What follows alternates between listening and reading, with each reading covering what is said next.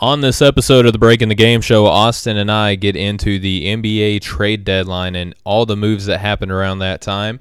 We talk about a lot of teams that are in contention and even some that aren't. So you're not going to want to miss this episode. Thank you guys so much for tuning in. We'll be right back with you after this break.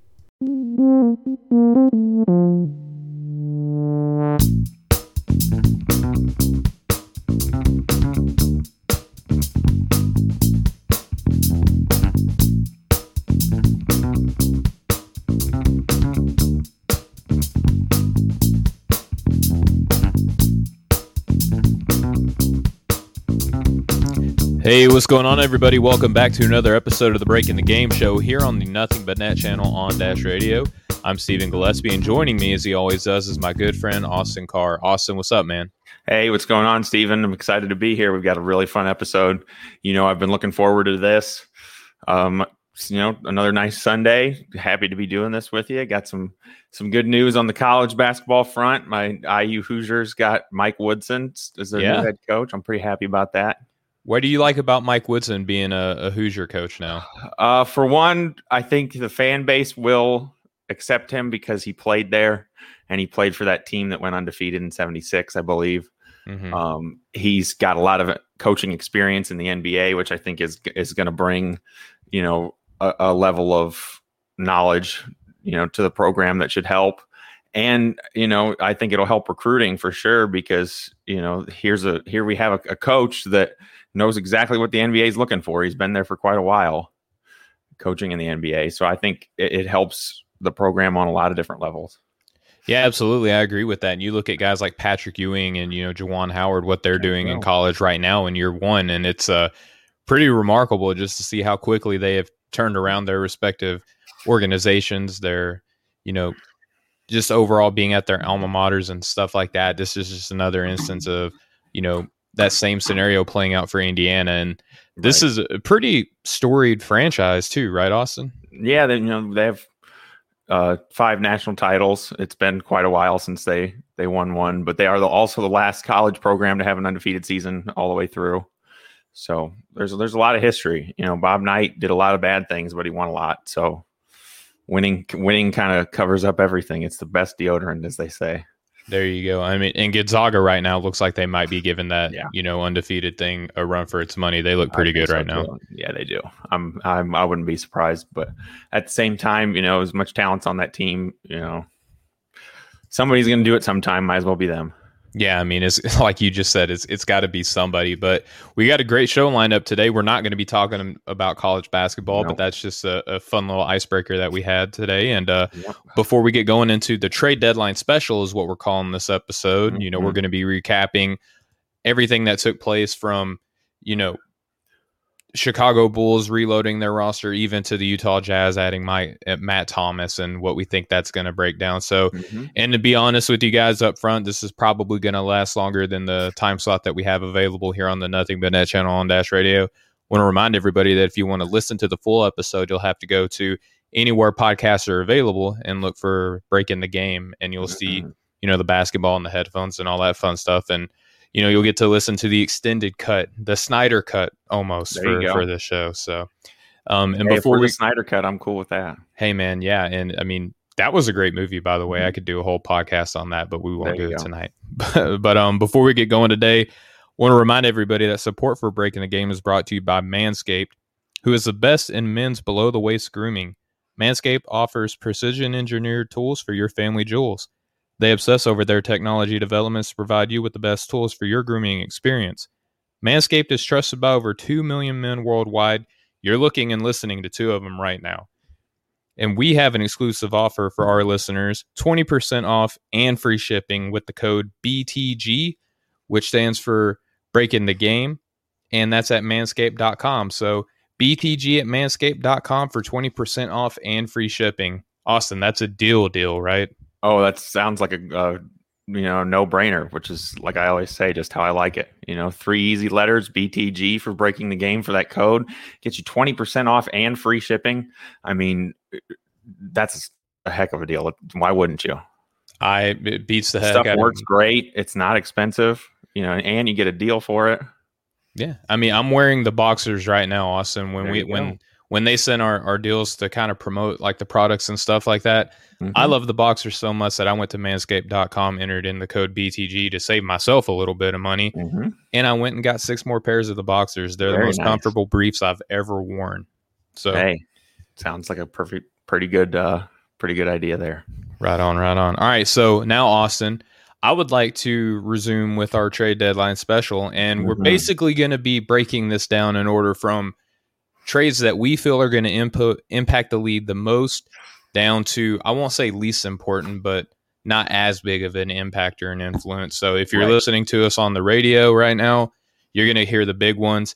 And if you're if you're NBA nerds like Austin and I are, you're going to want to hear about the Utah Jazz trading for Matt Thomas and what we think that's going to do right. for the NBA right now. But Austin, the Chicago Bulls that acquired they acquired Nikola Vucevic, Al-Farouq Aminu, Daniel Theis, Javonte Green. What did you think about the moves that took place for Chicago to look like they're going to improve a little bit in the standings right now?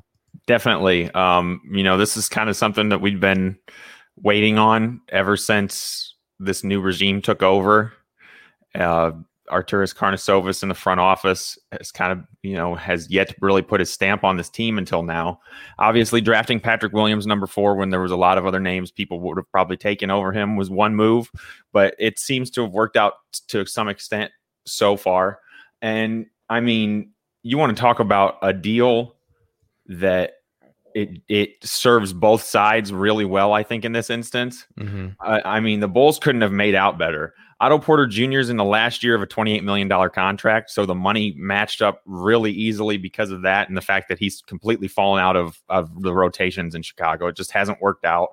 Wendell Carter Jr. was a guy who was drafted to be kind of the defensive help for a team that's, you know, he is worse on defense when he's on the floor, to, to, to just put it plainly. Um, hasn't been what the Bulls expected. Um, Thank you. Appreciate that, Mo. Shout out Very to nice. Mo Murphy, VP at the Off the Ball Network, just came in to say BTG a top notch show out right now. I very we Thank we you. appreciate that a lot, Mo. That means a lot coming from a guy like you, man.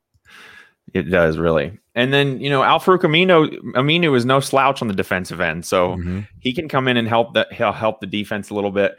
And I don't know if you remember Stephen when we talked about the Bulls and Zach LaVine and I mentioned more than once how I think they needed a, a little bit more experience on this team and they needed to get him a running mate that's over yeah. the age of like 23.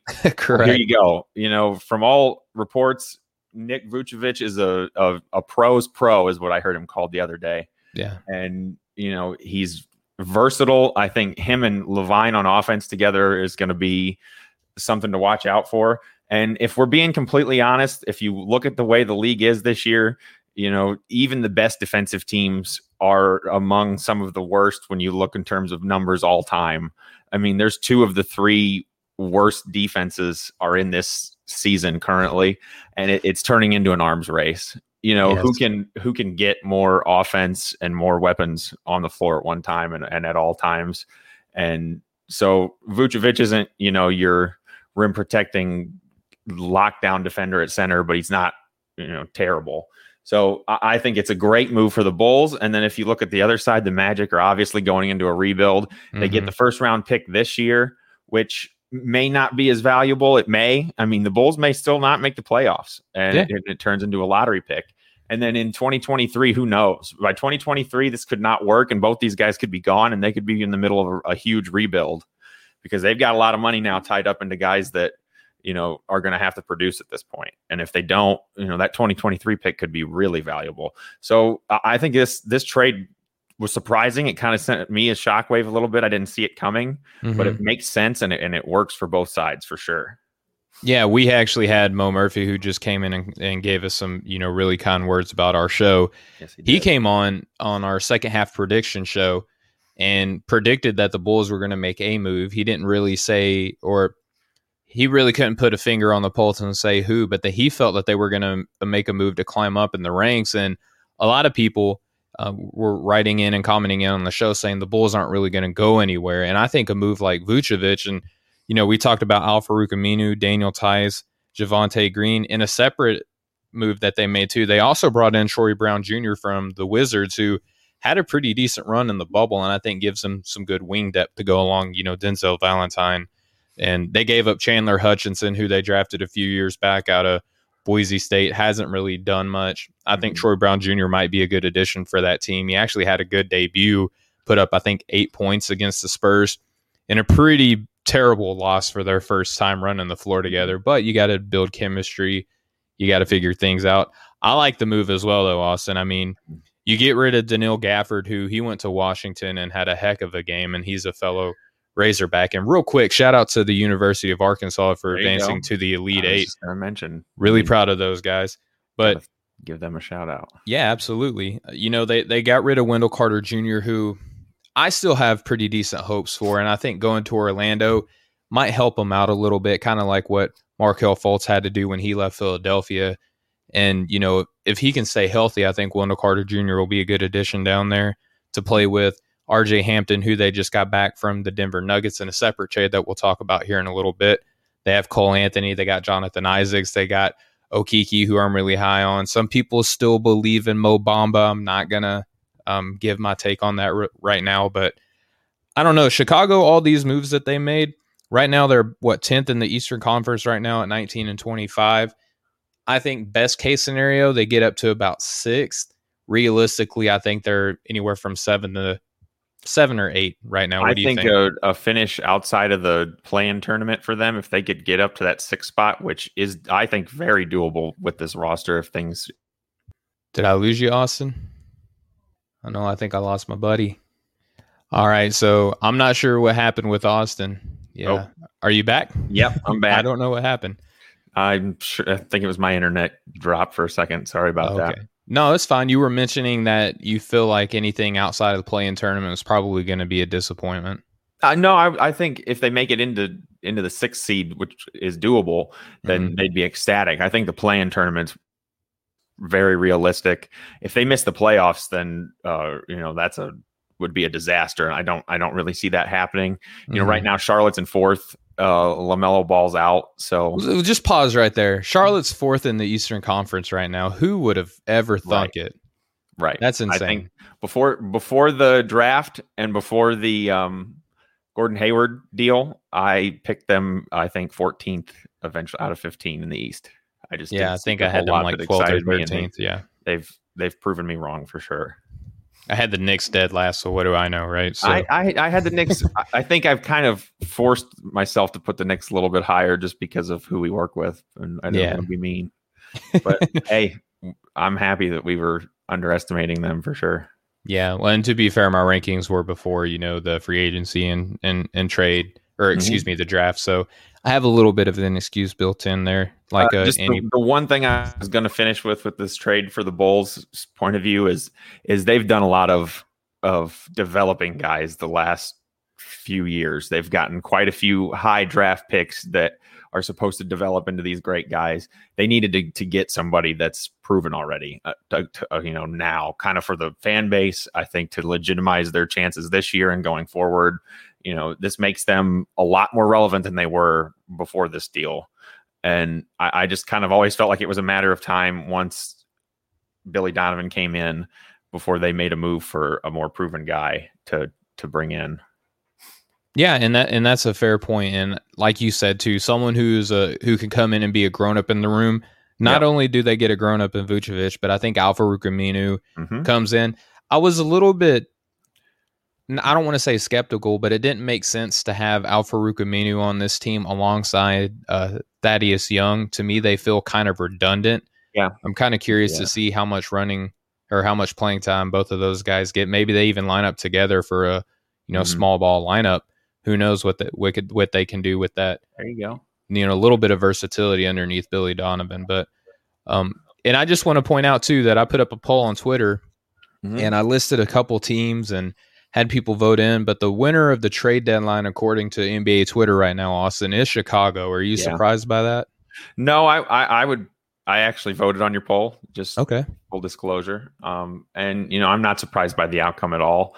Uh, I think it, it would almost be a little bit of a stretch to pick just about anybody else because you know this guy's a bona fide all star that's teaming up with the best the the best offensive you know teammate he's ever played with for sure. And I think vice versa. I think this this could if it works out, I mean, if it doesn't, whatever, you know, back to the drawing board for Chicago again. I'm sure they're, you know, they they've Coby White still might pan out. You know, Lauri Markkanen still having a fairly good year.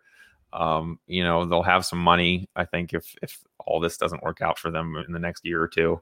Um, but if it does work out, I think it's going to be a beautiful thing. So um, I think it would almost be a stretch to call any of these other other trades. Uh, at least at the day of the trade deadline when it happened, this at face value is the biggest for sure. And I want to point out one kind of flaw that I that I look at with these deals. As I was evaluating this trade in the moment, I felt mm-hmm. like this was a you know a home run hit, and I still do. But I think keeping Lauri Markkanen instead of trying to go in for a Lonzo Ball deal with the New Orleans Pelicans. Yeah. And the other day they started against the Spurs they started Lauri Markkanen and Nikola Vucevic alongside one another. And to me, that's kind of like a, a death sentence defensively, right? Like neither sure. one of these guys are rim protectors. Neither one of these guys are extremely athletic. I just think that in the Eastern Conference, what they did was they added Vucevic and in keeping Markkanen, they're just kind of saying, hey, let's just try our best to outscore everybody in defense. You know, we'll, we'll try to be clutch in the fourth quarter my thought on that is kind of similar. I, I, I like the idea of of moving him for Lonzo, but they're both going to be free agents. Mm-hmm. Uh, you know, at the end of the year, and they can take the money maybe that they were going to spend on on Markkanen and try to go after Lonzo that way. Because I, am sure if the Pelicans were going to actually move Lonzo, they wanted you know a pick or some kind of draft asset attached mm-hmm. to a mm-hmm. player. And it's always anytime you hear a guy's name floated as much as you do like with Lonzo and like with Kyle Lowry, and then they don't get moved. 99% of the time it's because the asking price was pretty high for something yeah. that the te- that the teams that were interested knew was going to be a rental. Yeah, so. and just to be upfront and transparent, you're going to hear more about Lonzo and Lowry towards the end of the show when we talk about our players that we were more most surprised right. that didn't get moved. But Austin, I feel like that adequately covers our for Chicago sure. Bulls trade right now, and we'll move on to what I consider to be the biggest contender for the the best trade deadline move, and that's the Denver Nuggets acquiring mm-hmm. one Aaron Gordon, also coming from the Orlando Magic. So Aaron Gordon and Gary Clark, who oddly enough, all three Garys that play in the NBA were traded. Yep. on the same day, and so that was interesting. Yep. And Gary Harris was traded alongside RJ Hampton and a protected 2025 first round pick to Orlando in exchange for Aaron Gordon. Now, also Austin earlier in in the tr- in the week, um, the Nuggets acquired, well, reacquired JaVale McGee from Cleveland, and all they had to do was send Isaiah Hartenstein in two seconds. One's a 2023 protected, the other one's a unprotected 2027 second round pick. Mm-hmm. Now, with Denver being fifth in the Western Conference at 27 and 18 at the time of this recording, how do you feel about adding Aaron Gordon to the Denver Nuggets, Austin? Well, if you look at this, both you know moves, both acquisitions together with JaVale McGee and Aaron Gordon, I'm I love it. I mean, I love the Aaron Gordon move. I think it's I think it's a good move. Um, I'm a little surprised that they gave up RJ Hampton.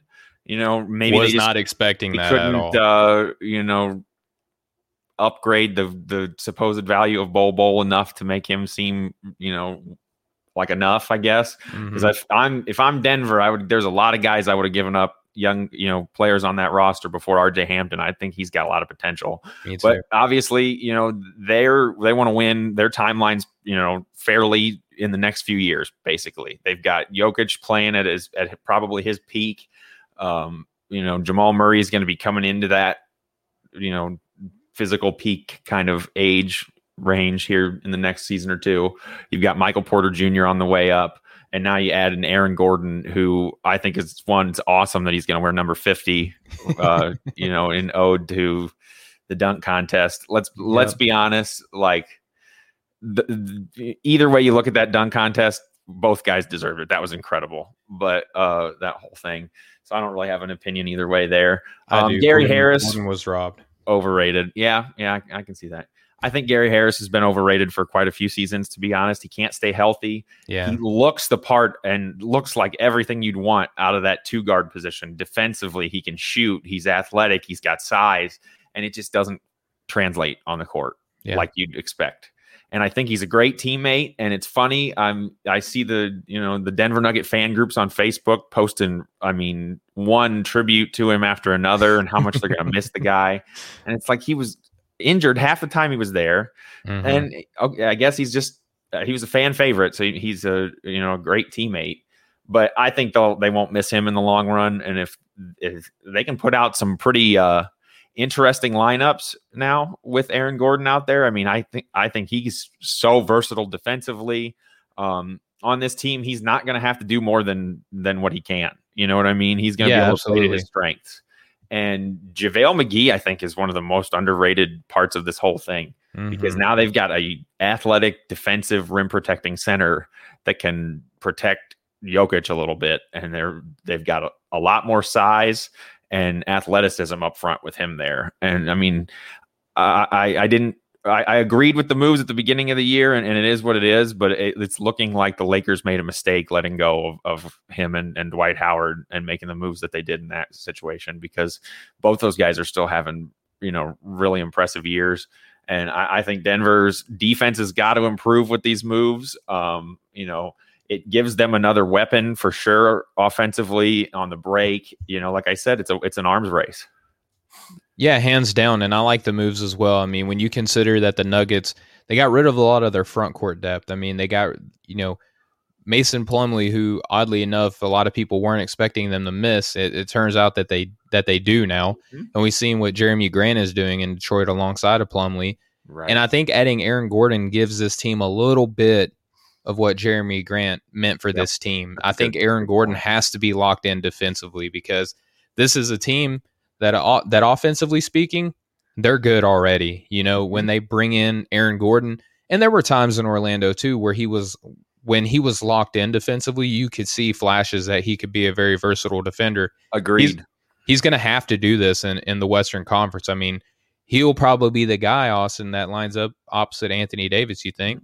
I, I would say in the in, in my estimation, he would be the, the best you know decision there. I don't know how the size advantage for, for Davis would affect him. Aaron Gordon seems like he's pretty strong, athletic guy. He'd probably be able mm-hmm. to hold his own. Anthony Davis isn't really a banger either.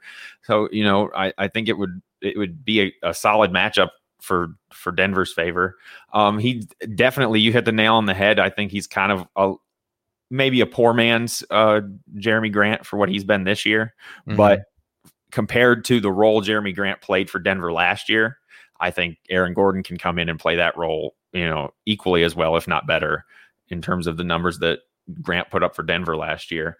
And then, you know, on top of that, it's it's so clogged right there in the West, in the middle there. I mean, the Lakers injuries, I think a lot of teams are are kind of just trying to load up to you know make a run as a, at as high of a seed as they can get because it's wide open now in the West. I think. Well, yeah, than, you, other than probably Utah. And you consider the the teams that are that are head of Denver right now, right? Like the mm-hmm. Lakers, we talked about Anthony Davis. You know, rumor has it that they have Andre Drummond secured now.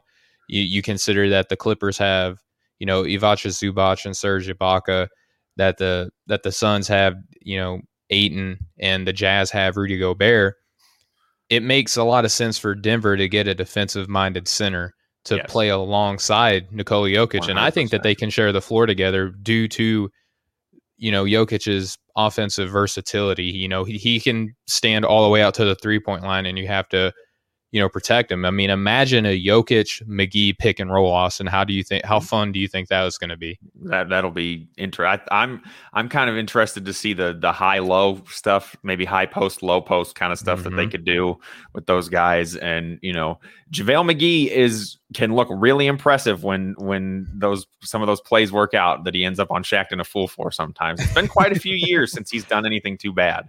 Yeah, absolutely. He's so, been he's been marginalized in places like you know Los Angeles and Golden State, probably to his benefit. I think the the roles that he's played with Golden State and with the Lakers have shown a ton of maturity from him compared to where he used to be because all the Lakers needed from him was him to be engaged and mm-hmm. do what they told him to do and nothing more and then he and he played that role perfectly for them and never there was never an issue in the series against Houston when he didn't play at all it was not a big deal and in the next series when they played him a ton he he stepped up when they needed him to.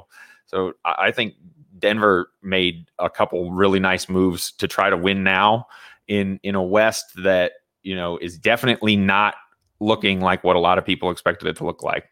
And if you look up and down the both sides of the playoffs, you know, standings right now, everywhere you look, there's the, the teams have good big men, and you're mm-hmm. going to have to be able to defend a good playmaking or scoring type big man. Just about every team you see, including now, you know, the the Nets with who they've added. So. Mm-hmm.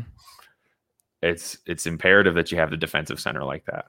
Yeah, absolutely. And if I'm Mike Malone and I have McGee and Jokic, I'm showing them film of, you know, Lamar Odom with Pau Gasol and Andrew Bynum and saying, right. hey, look, like this is some of the, you know, play style and yep. schematics that we can incorporate to this offense to give our team a look that you're probably not going to be able to prepare for against any other team, right? Go show them the old Houston Rockets tape when they had Ralph Sampson and Hakeem Olajuwon. There you go. There you or, go. Or the Spurs with Tim Duncan and David Robinson. Yeah. You know, it's not the same level of talent, but some famous big men that played well together. Yeah, and the reason I bring up Lamar Odom obviously is the playmaking ability that mm-hmm. he has, and I think that that's pretty comparable sure. to Nikola Jokic. But yeah, I mean Sampson, Jokic Elijah, could, could put Jokic at point guard if they wanted to. I think in the lineup, and it, I don't, I'd be okay with it. Absolutely, I wouldn't be, I wouldn't be mad at it either. And now, Austin, I feel like we. Anything else you want to touch on for the Denver? No, I, I, am excited to see what it, what happens with that trade, though. I, I, I've always liked Aaron Gordon. He's an intriguing when he puts it all together. And I think, like you said, being in the Western Conference, he's going to have to bring it more often, but I think mm-hmm. he will because he's on a team that he knows is going somewhere versus stuck in, you know, eighth or ninth or 10th place every year on a team where he, you know, you may not even finish the season. I think he's going to have hopefully a renewed, you know, sense of urgency there. Yeah. I mean, giving it 100% all year long only to end up being a seventh, eighth seed perennially every season. You know, and everybody around you gets hurt. Correct. That's enough to drive people crazy. All right, mm-hmm. now the next the next trade that we want to look at. This took third place in the poll that I put up on Twitter. Right. Is the Miami Heat. Now, I don't necessarily think that they got the best player, but what the reason I hear about the the reason that I heard Miami might be in the running for best trade deadline moves when you look at them all together, it was because of what they did not give up to bring right. in players that they got, right? They brought in Victor Oladipo from Houston, and we talked about on our last show with Coach Fall, just kind of the um, the downfall of the Houston Rockets, so to speak, right now. But they sent Avery Bradley, who has been a disappointment. I really like that ad for them in the offseason. I thought bringing him in as a point of attack defender was really smart, but it just hasn't worked out. Right. They, they sent out Kelly Olynyk in a 2021 first round pick swap. So they the Heat still have a first round pick that season. It's just going to be the lower of the two between them and Houston. And, and then they Houston, also brought in probably keeping that pick. Let's be honest. Yeah, I mean, most just, likely. It's nice though to say that. Oh, hey, we can trade picks, right? Know, if, but know, that's things. part of what, what, the point we're going to make here about this is. yeah, and then um, they also from from the Sacramento Kings they brought in Nemanja Bjelica and they gave up Maurice Harkless, who was another disappointing signing from this past offseason, and also Chris Silva, who not really a, a bad player, just a guy who's buried on a very deep and talented Miami Heat team. And mm-hmm. Austin is pretty curious that you look at the names that Miami could have right now if they weren't just so in love with Tyler Herro and mm-hmm. guys like a uh, Okpala, players like that who you know, Okpala in particularly, like he doesn't get any playing time, but the Heat really like him and want to keep him. Right. And then Tyler Herro, I mean, this guy has been linked to a whole bunch of trades. Uh, one guy that we'll talk about later that you want to discuss in particular, he was linked to that deal, and Miami said, no, we're not doing that. And we all know about the chronicled Miami in the hunt for James Harden, but they just did not want to give up Tyler Herro and Duncan Robinson for him. Right. But with all of these trades that happened, Austin, the the Heat right now, I believe, are in the eighth eighth seed in the Eastern Conference. They've lost like six straight at the time of this recording. Mm-hmm. How do you feel about these moves for for Miami? I think Miami's poised to to make uh, some noise here in the second half of the season. Uh, not just because of this move, but they missed a lot of time with Jimmy Butler. Yes. And let's be honest, he's the heart and soul of that team. As good as Bam is, as, as much as Bam means to that offense, and as much as they love Tyler Herro and everybody else there, and the culture is so important. Like the leader of that culture right now is Jimmy Butler. Mhm. And he missed a lot of time. And when and he's back and they they looked they kind of made a little bit of a run there for a minute when he came first came back. And then, then like you said, they've struggled now recently. But adding Victor Oladipo, no, he's not efficient. No, he's not the all-star level Oladipo he was two years ago in Indiana before he ruptured his, uh, you know, quad. Mhm. No, he's not worth a, a max extension, which is the main reason that the Pacers got rid of him in the first place. But he's still averaging almost 21 points a game this year. Yeah. He still shows flashes of when of the the ability for moments at a time to take over on offense. He's still a capable defender.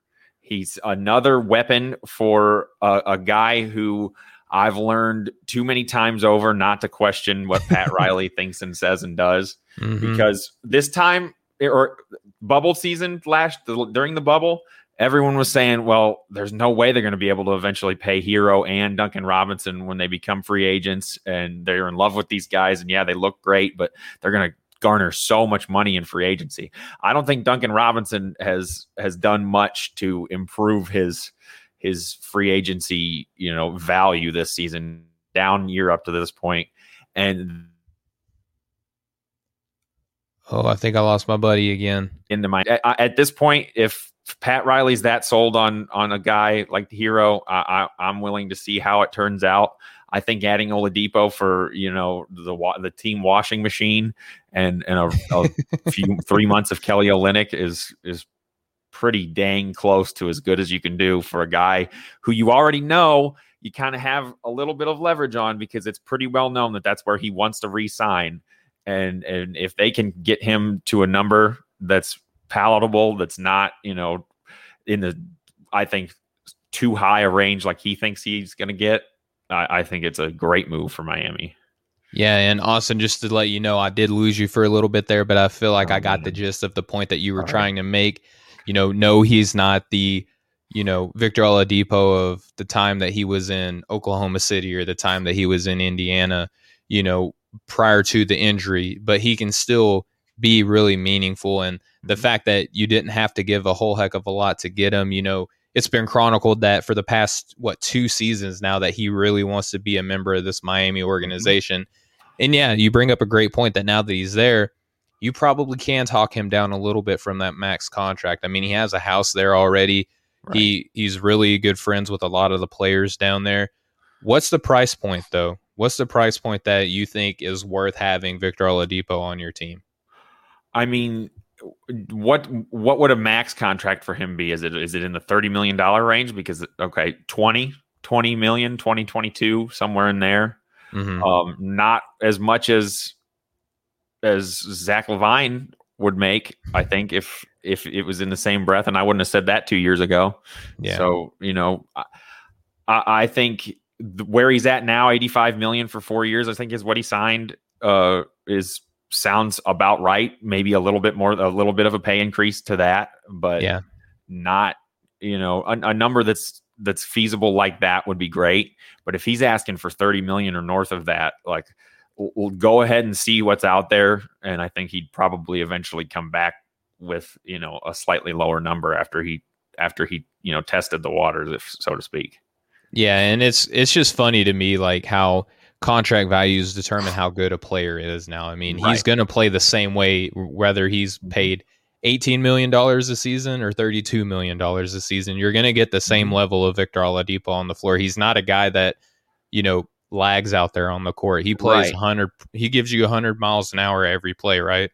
Yeah, definitely, and uh, unfortunately, but it, it's the you have to look at it this way in the NBA. It's it's an opportunity cost. It's the Mhm. the three three to five million dollars a year we're spending on him could be used on this veteran piece that we add that puts us over the top that we don't have now, and it's it's kind of a weird way to think about the value of people when you get too too into it. So Yeah, hundred percent. And and you know, I, I like the cap situations and scenarios and stuff like that. It's just Mhm. Victor Oladipo is one of these guys who's a little bit of the conundrum in the situation because he values himself so highly, and he does give you, like you said, twenty one points per game. He at once upon a time was an all NBA level defender. I don't think that he's quite at that level, right? But he's certainly above average defensively. He's, a, he's, a, he's, still an above average defender for sure. He's probably not going to make an all defensive team, but he's not a liability on that end at all. And mm-hmm. let, let's be honest, he shoots five to seven percent better from the field and from three. And we're talking about a 23, four point a game guy who's right back in the in the all star picture like he was a couple years ago. The only real things that have kind of disappeared from his game is that initial burst off his first step has mm-hmm. made it a little bit easier for the defense to guard his his jump shot because they can't they don't sag off at all now because it's not quite as dangerous. If if that shooting comes back or, or in any way, even just a, even just a little bit, you know, we're talking about a, a a pretty nice third option if that's what you want to call him for the Heat. Yeah, I mean, does is he the third, second, fourth option? I it's probably going to change. Looks at with, it that way. I think Butler's the leader, but he's not always the first option. You know what I mean? I think sometimes if Tyler Herro's feeling it, he's been the first option. Bam is kind of the the fulcrum of that whole offense a lot mm-hmm. of times. You know, if if Duncan Robinson is shooting lights out, sometimes him getting open in the corner is really their first option. They run so much different stuff off of off of the same sets that everybody else does. I think that's the crazy thing to me is 90% of the teams run the same base stuff and Miami just does so much more off of it than anybody really see. Uh, I don't know first option, second option, third option is as big of a thing for for them. It's really not. And I mean, if you remember too in the playoffs, I believe Goran Dragic was their leading scorer. Right. So there you go. I mean, it it comes from everybody on this Miami Heat team, and that's why I love Erik Spoelstra and the obviously the mentorship that he was given with Pat Riley as well. So mm-hmm. I, I, like this trade for Miami as well. But it's going to be contingent upon their off season with him. I think. I mean, I know that he's going to give them some production at some level, and it's just going to be interesting. I mean, it reminds me a little bit to be honest with you, of Jimmy Butler going there, right? Like right. with the the deal that he signed when he left Philadelphia to go there after his tenure kind of came to an ill will mm-hmm. at the end of his time in Chicago. We know about the whole beating the starters with the third stringers in practice in Minnesota. And then he mm-hmm. goes to Miami, then everybody loves Jimmy Butler. So this could be kind of that same Cinderella story for Victor Oladipo. You know, when Jimmy Butler went to Miami, everybody said, "Look, he's taking the as much money as he can get, and he's and he's not worried about build, you know, contending for a title," which everybody thought was the biggest thing to Jimmy Butler. And it turned out all along that every every every stop along the road, you heard that Jimmy Butler was the problem, and, and it, he found a place where they didn't treat him like the problem anymore, and he took him to the finals. So, yeah, I, I don't know. It's a it, there's it's a pretty you know interesting you know case study. W- was was Jimmy Butler wrong in some of the things he did? Probably the way he went about things, but at the end of the day, all he ever talked about was how they didn't want to win like I did, so I couldn't play with them. And yeah maybe that works out for Oladipo too. Ever, you know, Miami seems to work work out pretty well for most guys that end up there. Yeah, and I, it I find it really hard to believe that Victor Oladipo doesn't go to Miami and at least you know keep up at least keep up the level of production that he's at now, if not get better with the developmental system that they have in place in exactly. Miami. So, exactly. all right, that wraps up the the big three that we have of the um, of the trade deadline. But there were another couple moves, and oddly enough, Orlando has been attached to what three quarters of the discussions that we're going to be right. talking about now. You know, the next one that we have are the Boston Celtics. Now, Austin, you've been super critical, like many other people, about Danny Ainge and his lack of not wanting to make moves. I think that he hurt a lot of people, and he might not have got the player that everyone wanted. Right? Like I saw it on Twitter that the fact that they added Evan Fournier and they sent out Jeff Teague, who hadn't really, he didn't do terrible, but he really wasn't like a, a big plus for them either.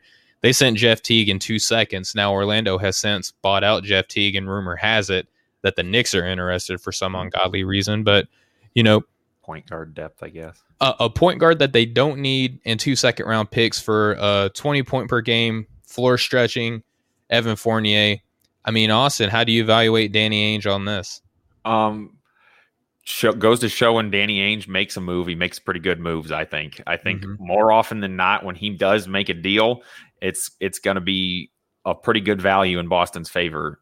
most of the time. You know, two second round picks for a team that has had multiple second round picks every year, it seems like for the last seven, eight, ten years and do going on into the future. You can it feels like you can get a second round pick anytime you want in the NBA right now, the way they trade them around. And, you know, given those up. And like you said jeff teague's minutes pretty much are going to have been kind of taken i think by Payton pritchard. I think oh, yeah. you have a chance to give him more opportunity there now. And evan fournier's a heck of a scorer. He can he's instant offense. Um, he can fill it up. He's he's kind of toiled away in obscurity on that Miami or on the Orlando Magic team for for some time now. He signed a pretty good lucrative contract, so I'm sure he's okay with it. But sure, you know, uh, he's he's played up to it in my eyes. I, I think it's a, a big move. They obviously people underestimated the value that Gordon Hayward brought to that team in terms of, you know, everyone said they were just so redundant with the positions that all three of their best players played. Well, look what they go and do. Everybody's convinced they need a big man so bad. And yeah, they got Mo Wagner and he's he's going to help, I'm sure, uh, what they need. But, you know, what do they go and they prioritize? They go and get a two guard, you know, another guard wing kind of player to back up the the starting, you know, all stars that they have there in the same way that Gordon Hayward kind of did. And I, I, I like it a lot. I think it's going to, for a team that struggled to score as much as Boston does at times, it's, it's going to help them a lot. Yeah, I like the move as well. And you mentioned that they also got Mo Wagner they also brought in Luke Kornet from Chicago. So, and he actually played the other night and looked pretty good in Celtic green and white. Well, Time Lord got his first start. yeah. He played well. I mean, I think he had five or six blocks. He had like six assists. He might be the he might be the best playmaker on that team, to be I honest think, with you. I think there's something to be said that he he plays with a lot better sense of urgency and a lot more effort when he get when he was starting or when he gets, you know, a, a, an expanded role. When he comes in in those little spurts here and there off the bench for a couple minutes, I think I just don't know that he gets up as well as he did because he had a completely different energy in that game that he started. He looked good. And I think there's they may have a little something there. Who knows? Yeah, I like him too a lot there starting, but you know, we'll see what happens when Tristan Thompson comes back. Right. I mean, but in that deal that they brought in Mo Wagner and Luke, and Luke Kornet, they sent out Daniel Theis, and Javonte Green, who it kind of secretly turned out was one of you know Jayson Tatum's best friends on that team. Right. And I like Javonte Green a lot. I think that he's, you know, a good defender and he's a good hustle guy. But the fact that you can bring in Mo Wagner and Luke Kornet, two big men who can stretch the floor a little bit for you. And then Evan mm-hmm. Fournier, you talked about his shooting ability, his scoring. He actually has a nice little handle. He's one of these mm-hmm. like dribble pass shoot players that a lot of NBA teams are constantly looking for. He's, now. He's extremely skilled for sure very skilled. And, you know, I would like to have seen them gone big or go for maybe another point guard. You know, they have Kemba Walker there, they're paying him a lot of money.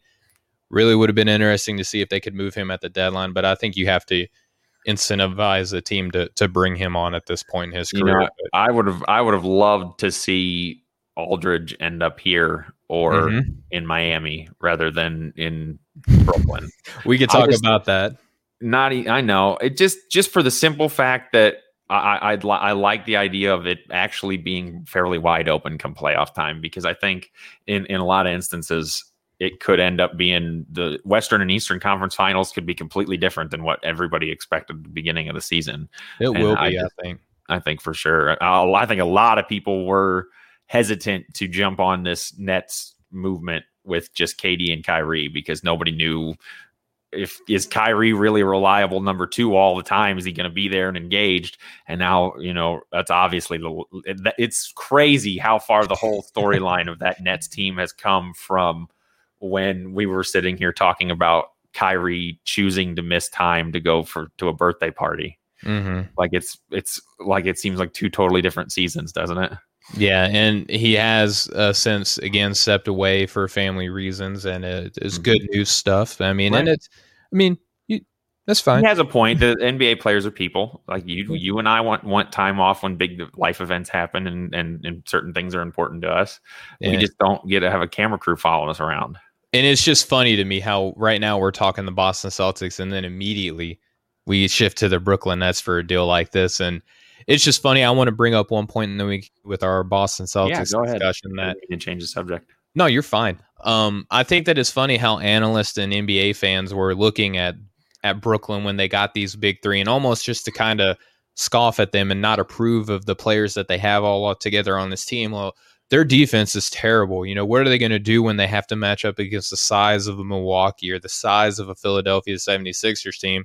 And then all of a sudden they add Blake Griffin and LaMarcus Aldridge, who do address that, you know, physicality, that front court, that size that they don't have apparently against, you know, Milwaukee and, and Philadelphia, and then they add these front court players, and then all of a sudden it's just to get in the way to get in the front of LeBron James's goatness all of a sudden, right? So yeah, that's what I mean. That's what they always say. I mean, anytime anybody loads up with more teammates, like you even made a good point. Nobody nobody called it that when LeBron w- loaded up with the two, you know, probably top finishers for six man of the year, and Marc Gasol, who's a former defensive player of the year, playmaking center, you know, Wesley Matthews. Yeah, I mean Wesley Matthews. They're defending the time, champions. upgrade upgrades all across the board in a lot of people's minds, and yep. and you know that's why we play. That's why we play the season because nobody talked about the Clippers yet. There they are, still shooting, having the best shooting season a lot of those guys have ever had under mm-hmm. uh, you know Ty Lue,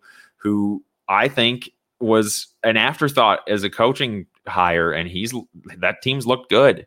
And you know, not to get too off topic from the trade deadline thing, I will say my one of my favorite moves that I'm most intrigued by is the move that the Clippers made you know at the deadline. And mm-hmm. i don't know if you want to talk about that right now or if you oh, want to we will. They're um two teams yeah. after boston. We'll get into yeah that's that's fine. I, I don't want to get too into it but you know i think personalities a lot of times can really affect the value of a trade more so than okay we gave up this guy and got this guy in this tra- draft asset. Well, why would you give up this guy for that guy? Because we have enough of what this guy brings. That yeah. guy that we went and got brings us something that we didn't have. And I think there was a lot of trades like that at the, at the deadline this year. Well, and, this was one of the most active trade deadlines we've had in what, like thirty seasons or something. Right, and I, I uh, made made me so happy when I saw all the trades. I love this kind of stuff. Yeah, a lot of people are just like, oh, you know, basketball is more than just transactions and stuff like that. To me, this has been one of the most fun week in sports because of the mm-hmm. trade deadline, because of the great basketball we're getting both collegiately and at the pro level. Right. Not to mention the trades that are happening in the NFL coming up onto the you know to the NFL trap. NFL trade market is usually very very quiet mm-hmm. all the time, even during at trade deadline. So that was fun. Yeah, and you know, obviously too, the women's basketball has been progressing along and doing very, mm-hmm. very good as well.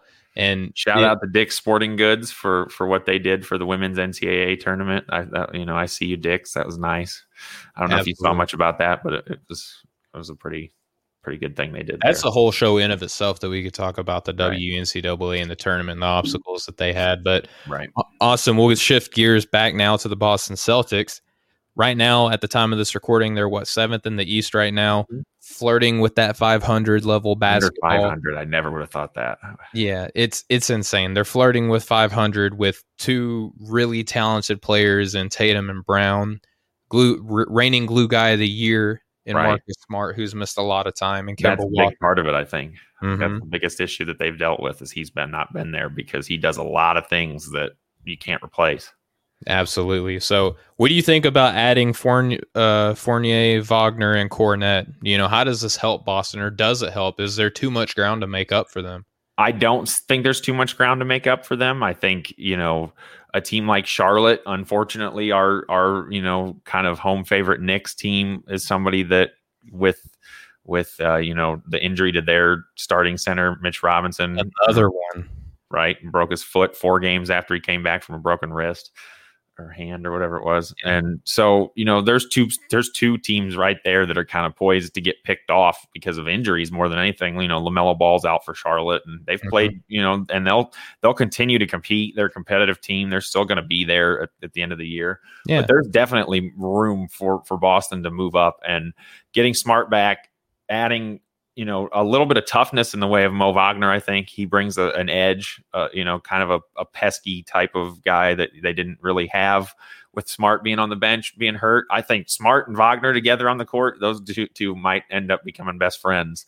The yeah. way they can just kind of disrupt, you know, what the other team tries to do. and gets getting guys' minds and and that kind of stuff matters. And Fournier brings them, you know, if he comes off the bench, which I'm sure he probably will. I, I don't know. I haven't seen anything about what their lineups are going to look like, but he's going to provide a serious scoring punch to their second unit that I think they that's going to help them a lot. I could see them moving up fifth, sixth, stay at seven. I I don't think they'll end up in the play-in tournament. I think they'll be above that. Yeah, and I would really hope that Brad Stevens keeps Lob Williams in the lineup above Tristan Thompson. I know yeah. that he's one of these guys, even though he's a younger coach and he's been in the league for a little bit, he's one of these guys that can that kind of tends to lean towards veterans almost to a fault. And you know, I understand right. if you got some veterans that that do give you kind of that plus value. I think Tristan Thompson is best served to come off the bench on this team with a mm-hmm. lot of the younger players that'll be coming off the bench. That's where I think his veteran presence means more as opposed to playing next to, albeit younger, but still stars who do a lot for that team on the offense and defensive end. So I think bringing right. him off the bench, giving that bench some veteran leadership would mean a little bit more for Boston right mm-hmm. now. What do you think about that? I, I, agree completely. I also think if you've got a guy like Tristan Thompson who's shown that he can do it in either capacity as a starter or you know a reserve, and you've got a guy like Robert Williams who seems at least in the this super small sample to have really really you know been successful as a starter in terms of eh, just eh, overall effort and the look that he had about him like he was just so much more engaged. Young players that kind of stuff may make a difference and you know, if you can get more out of a guy that's to start him and they don't have to play any difference in terms of minutes. I mean, there's all kinds of, of rosters you see where there's six man. I'm sure Lou Williams played the second or third most minutes on his team a lot of years when yeah. he came off the bench. So, you know, the the roles don't have to change all that much. It just the you know who's out there at the beginning of the game, and it may make a big difference. I I, I think it would be a great move. So, I, yeah, I don't know why you wouldn't do it. I don't know either, especially with the way that Lob Williams is giving you or I know Time Lord is his most popular uh, nickname. I'm kind of I'm shifting gears to Lob Williams. I like, I like, I like Lob Williams a lot. I think the the playmaking ability. This was something that we heard about in reports of from practices and things like that that you obviously didn't get to see a whole heck mm-hmm. of a mm-hmm. lot real time because when he's in the game in short stints, he lived up to that Lob Williams name. You know, he was a he was a lob threat. But Austin, I think that we're up against now Mm-hmm. And what we're going to do is what we had already planned on doing. Yeah. And we'll roll into the rest of this on our podcast. But for everyone that has t- taken the time to view and listen for, you know, the Nothing But Net channel on Dash Radio, we just want to thank you so much. And Austin, it was for sure. We love having our guests on, but it's also nice when we can just kind of you and I get together and kind of cut loose. This trade deadline special kind of felt like something that's you and me's you know what we love to do the most. This is the mm-hmm. stuff we like to talk about you know. I i'm going to be completely honest full disclosure for everybody listening i want to hear myself talk about this more than most more than our guests on, on, an episode like this. I'm usually 100% okay deferring to whoever we have on because we always have awesome guests and i want to you know hear what they have to say. But i'm i'm interested in your me and you's opinions on this kind of topic so this has been a lot of fun for sure. Thank you to everybody that's listening. If you you know, make sure you check out the podcast. You know, to hear the rest of the episode because you will get to hear who Stephen and I both are most surprised by that didn't get traded. So that's something you don't want to miss. So yeah, and not only who, but the why aspect. And mm-hmm, for exactly. all you fans of Philadelphia, the Clippers, Portland, Sacramento, and Utah, we got a lot more to talk about on our podcast yes, that you're going to want to listen to. So what you're going to want to do now when we close out is you're going to look anywhere that podcasts are available. Look up Breaking the Game. You'll see the basketball and the headphones. Yeah. You're going to want to subscribe, share, rate, five stars, please, and review, and then listen to this episodes and catch up on any other ones that you for missed. Sure. But Austin, thank you so much for your time today, man. Thank really you, appreciate man. it. It's always fun when we can cut loose and do shows together like this. Yes. Before we close out, want to remind everybody, please Go to manscaped.com and get 20% off plus free shipping with the code BTG at manscaped.com. That's 20% off with free shipping at manscaped.com and use code BTG. Unlock your confidence and as always, use the right tools for the job with Manscaped. And you know, if you're thinking to yourselves, boy, Stephen and Austin do look pretty well put together and and better than ever, you know, it's thanks to Manscaped. So check it out. You guys won't won't regret it.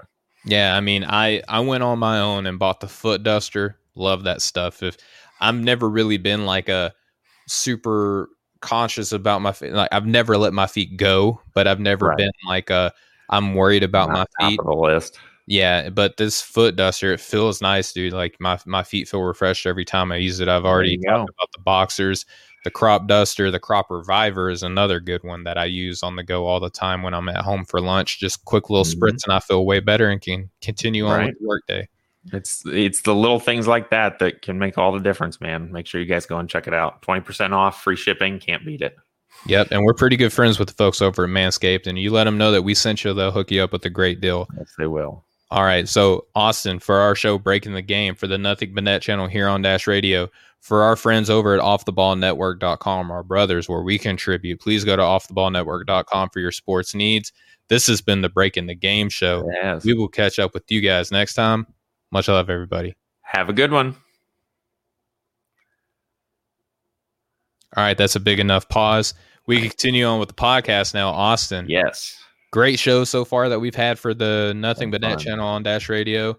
A couple more things that we want to talk about, a couple more big trades. Mhm. and we want to roll on right off the top with the Philadelphia 76ers. Mhm. They acquired George Hill in a three-team trade along with Iggy Brad.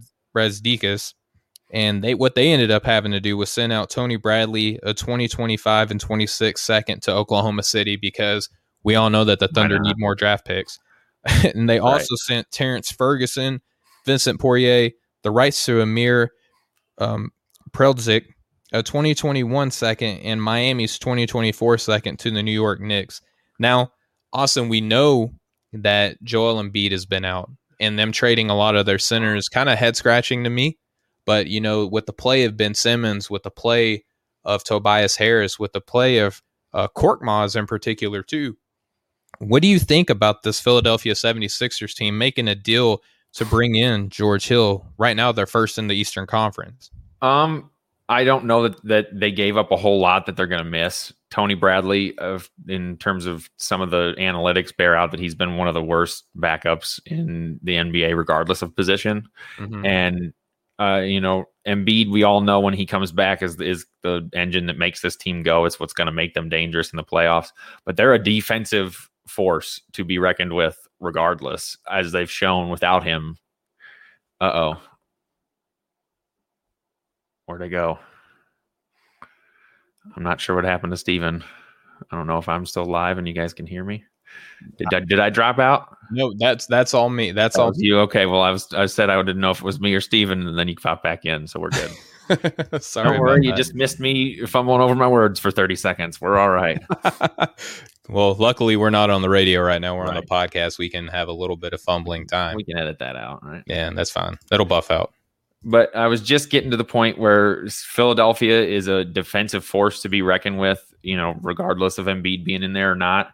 And when he comes back, even more so. They're six and one without him, which I will be the first person to tell you I did not see that coming. Um, ben Simmons has has been Ben Simmons. The, the, the team has has played well in spite of the absence of Embiid. And uh, adding a guy like George Hill, I think, kind of helps replace, uh, or I mean, add to their their shooting weapons from three. You know, obviously they have. You know, they want to get as many shooters around a guy like Embiid as they can. And it's- Absolutely. it's worked out to this point, and I think the the least well kept secret in the NBA was that George Hill was going to be moved by the deadline. I think that was kind of a, a meme almost going around on social media was where Yep. he end up, and I, I think he fits well with this roster. I think he kind of seems like he he would be uh, the type of of guy that you know Doc Rivers wants on the on the roster. I, I think he's a great addition uh, albeit a smaller move. He did lead the NBA in three point percentage last year. He's, uh, you know, shooting is a huge, huge thing you need to have come playoff time with a defense like Philadelphia has. You know, uh, every possession is going to matter come playoff time, and the ability to to have all these shooters out there on the court at any given time is just you know icing on the cake. They're still in first place, and they didn't bet the farm for three months of Kyle Lowry, which I wasn't a huge fan of them doing. I think obviously Kyle Lowry helps whoever he would end, eh, eh, whoever you know ended up going after him. If he did get traded he's going to help. But for three months for a guy at his age that i just don't think his his body type and his game game style of play are going to age real well even if you are able to bring him back and how much is it is that going to cost? Yeah. So I, I, I i'm glad they didn't make that move. I think overall the 76ers are going to be happy with what they got I do too. And what I like about George Hill being on this team, Austin, is the fact that they have such a defensive identity that he does give you floor stretching ability, obviously, with the three. I mean, he's one of right. the best three point shooters in in recent NBA history over the past couple seasons. Great free throw shooters, great leader, but also still gives you some of that defensive identity mm-hmm. and intensity. And it doesn't force Tyrese Maxey into a position come in the playoffs that he that the moment might be too big for him. And right so I, now they, I, they don't have to rely on their backup point guard position being Shake Milton and and Maxey. You know, yeah. they can rely on a guy who's been there. Yeah, and and a guy who you know has been in a couple big moments. I mean, you're talking about a guy who's played for Coach Popovich on some San Antonio. Jaguar. He went to IUPUI right here in Indy. So yep, there you go. He was pretty I mean, popular when he played for the Pacers. Man, they loved him. Yeah, that was a big. I mean, you're talking about a guy who was traded to bring in Kawhi Leonard, right? right. So it's a lot of history there with George Hill. But you know, being under Doc Rivers, I think I don't think that it hurts getting more grown-ups in the room, and right. that's exactly what George Hill is. And you know, he's a guy that while Joel Embiid is out, can give you a little bit of an offensive punch. And like I said, he can he help maintains that defensive identity for a team that I think has a, enough all star firepower already at the top of the lineup. This is the kind of culture move that you make when you're when you think you can win a championship. This is the mm-hmm. kind of move teams that know that they can contend make.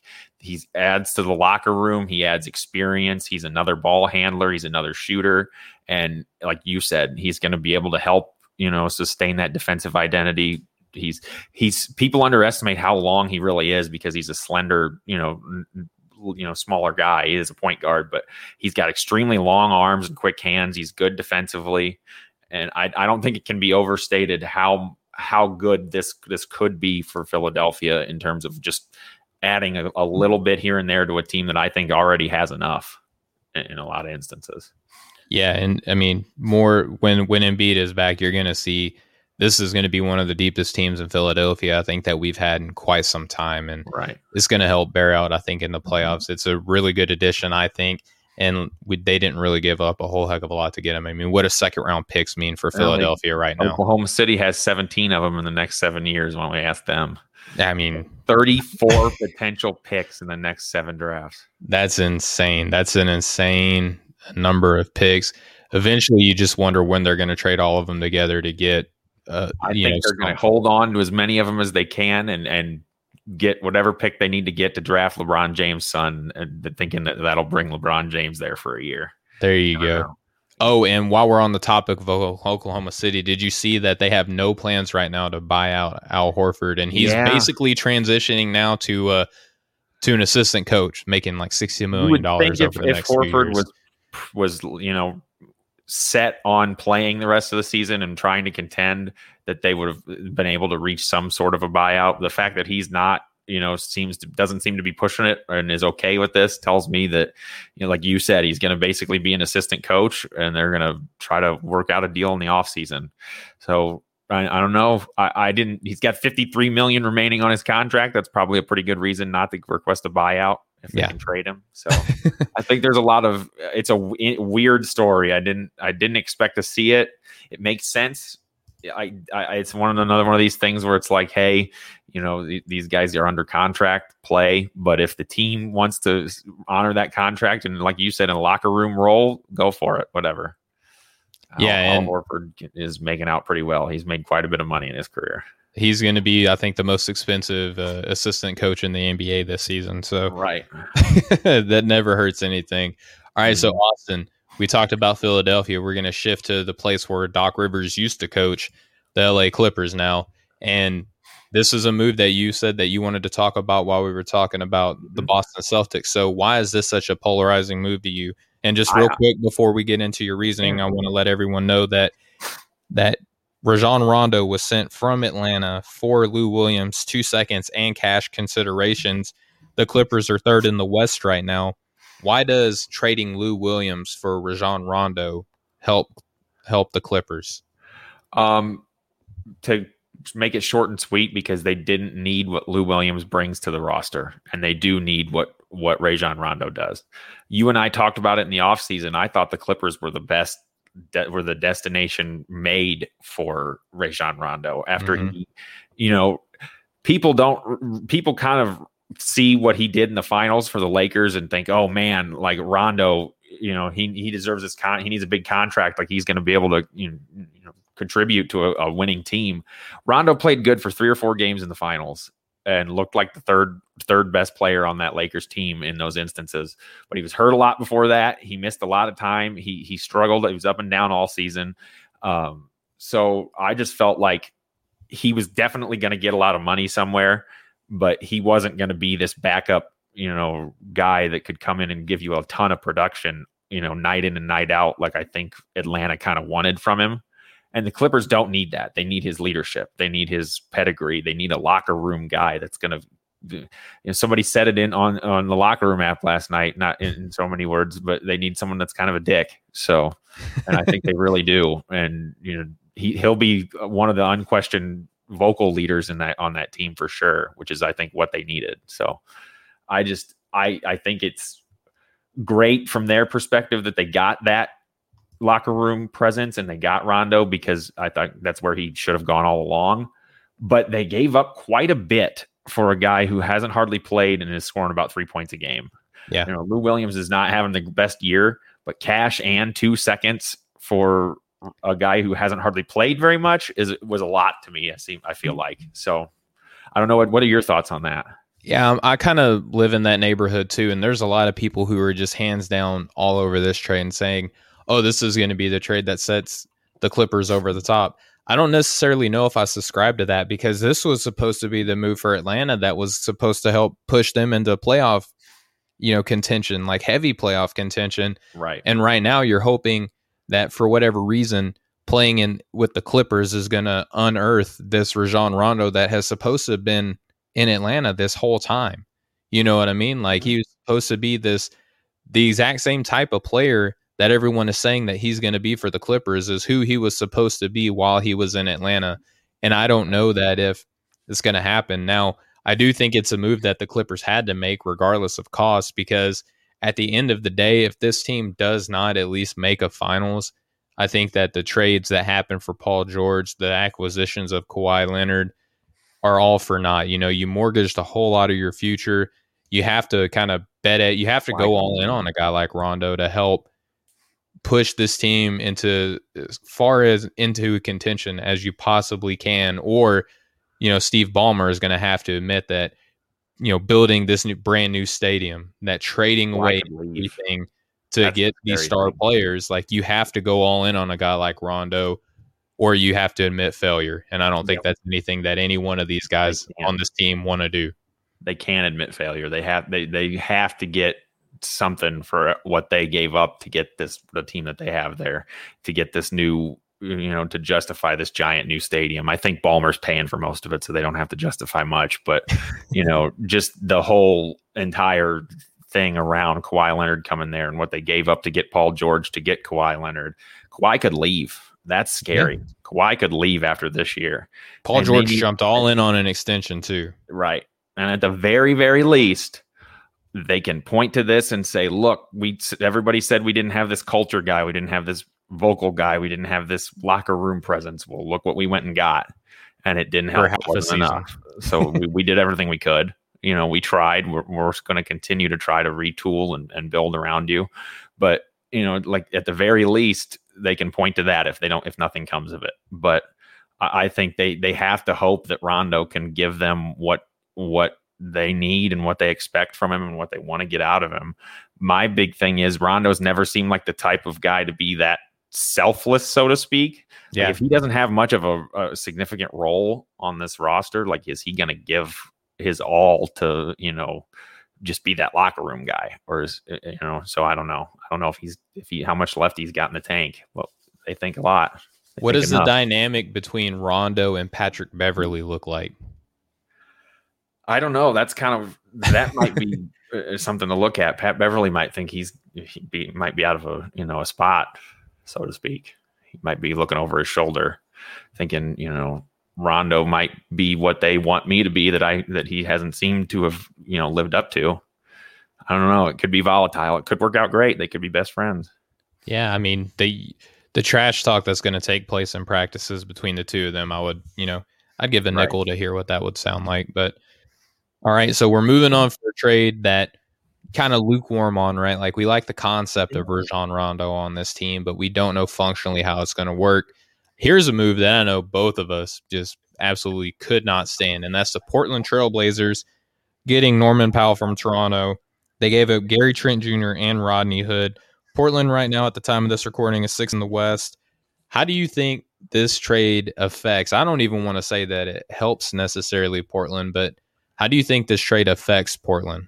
I don't know. I don't understand what, what, what the point of it was. I think they gave up a 22 year old guy that's had a heck of a year and shown them quite a bit offensively and been one of their only you know capable defenders and traded him for a guy that's four or five years older that's also on an expiring contract that's also going to have to get paid that is a, a less capable defender and probably uh, maybe slightly better right now on offense but mm-hmm. when when Gary Trent Jr. is 27 he he could he looks like he's on a trajectory where he could be you know something serious in this league for a while I think he can I think he showed really capable of he showed himself really capable of you know covering for CJ McCollum when he was hurt and yeah. I just don't understand it like you have to pay this guy anyway and like you said you think he may get just as much if not more money in free agency than Gary Trent so, oh yeah, I, I'll wholeheartedly believe that Norman Powell is going to garner more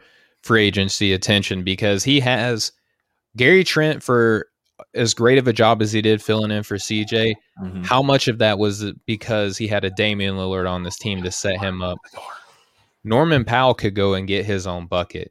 You know, Gary Trent can get his bucket to some extent, but he has to play alongside one of the more dynamic creators on the offensive end and Damian Lillard. So I think Norman Powell, because he can create for himself, he's going to be a little bit more attractive on the open market. Whereas Gary Trent will be attractive in the fact that he's more of a three and D type guy, not necessarily what our good friend Rashad Phillips likes to call a hybrid guard with, mm-hmm. with like a Damian Lillard and CJ McCollum. I think that it gives Portland a little bit redundancy with Norman Powell and CJ McCollum together because how good are either one of these guys without the ball in their hands? And what happens when you have McCollum and Powell on the corners with Damian Lillard. And who are you rocking with at, at the four and the five there? Are you looking at Covington and Nurkic? Like, yes. is it going to be um, Covington and and uh, Melo running small ball lineup? Like, what does that look like? And if you got three guards that are all under what six five, I don't know how successful you're going to be come playoff time. And that's where where I live on this because I think Trent mm-hmm. gives more positional versatility. He gives you more defensive more versatility, size. and he's and he's a guy that you can keep on this team cheaper, in my opinion, than a Norman Powell. So it doesn't make sense to me at all. And on top of this, you gave away Rodney Hood too. So not only was it a one for one deal, but you also added another player to make sure that you had the salary cap lineup enough. Like Portland has to believe in Norman Powell. Like this has to work out, in my opinion. I think they punted on defense and they're trying to load up as much shooting and offense as they can just to try to win shootouts. I think I, I was hearing listening to it today.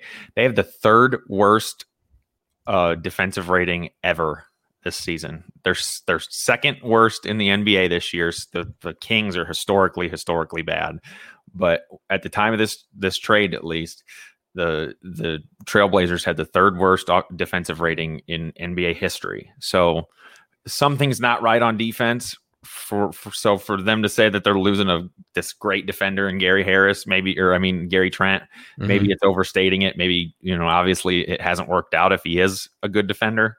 Um, because Robert Covington's supposed to be a pretty good defender too, and it, it what for whatever reason they haven't been able to defend anybody. Nurkic is coming back, and they they hope that'll help. I think, but I guess they're just loading up on three guys that you know you can't key on. eh, You can't key on two now if you've got three that can hit it from anywhere. And Powell had 22, I think, in their in his first game for them. He looked good. So Yeah. you know, it just seemed like they went for a guy that's fairly similar, that's older, that's more expensive, that has less potential.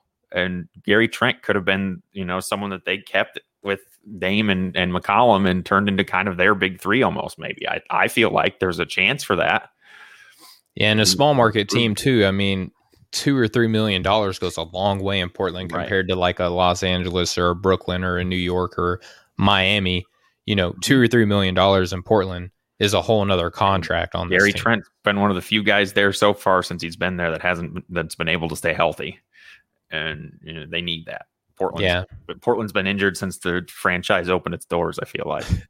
And to Norman Powell's credit, he's another guy that um that is an Iron Man of sorts. You know, he he's been pretty available for Toronto as well. So maybe they did take that into mm-hmm. consideration. look at it from the other side. I, I think it, it's going to be fun to see if they can re-sign Gary Trent. What what Nick Nurse can do with him because I think he's got a lot of potential, and, and I think they they added a guy that they can be ex- excited about. Yeah, and I, I took to Twitter and said that I, I love funk. I love funky lineups in the NBA. And if you can give me a lineup that looks like, you know, Van Vleet, Trent, Anunoby, Siakam, and and Boucher, that's a funky lineup, and I love lineup. I, think, that this that's is a Nurse great lineup. I think that this is a great acquisition on Toronto's part. And who knows? I mean, maybe Powell and McCollum and Dame can all play alongside each other, but I just Mhm. it concerns me one defensively and then two, you know, how good are these guys going to be when you have three guys that are at their absolute best with the ball in their hand to have all three of them out on the floor together? It's gonna be it's gonna be interesting to see. I guess you know everybody said that about uh, the three guys in in Brooklyn, and I know KD's been out, but it's it's working up to this point. You know, guys can guys can kind of change their mo. Guys that are as good as who we're talking about with Dame and McCollum, at least, you know, can can figure it out. I don't think you're going to take the ball out of Dame's hands, but I, I think they'll I think they'll figure it out. You're not. You are certainly not at least. that. All right, so that wraps up our discussion on the Portland Trailblazers. We're in the home stretch now. We're going to talk about the Sacramento Kings. Now, one of the first moves that happened around this trade deadline uh, week was the the Sacramento Kings acquiring Delon Wright from Detroit. All they had to do was send uh, very underwhelming Cory Josephs and two second round picks to Detroit.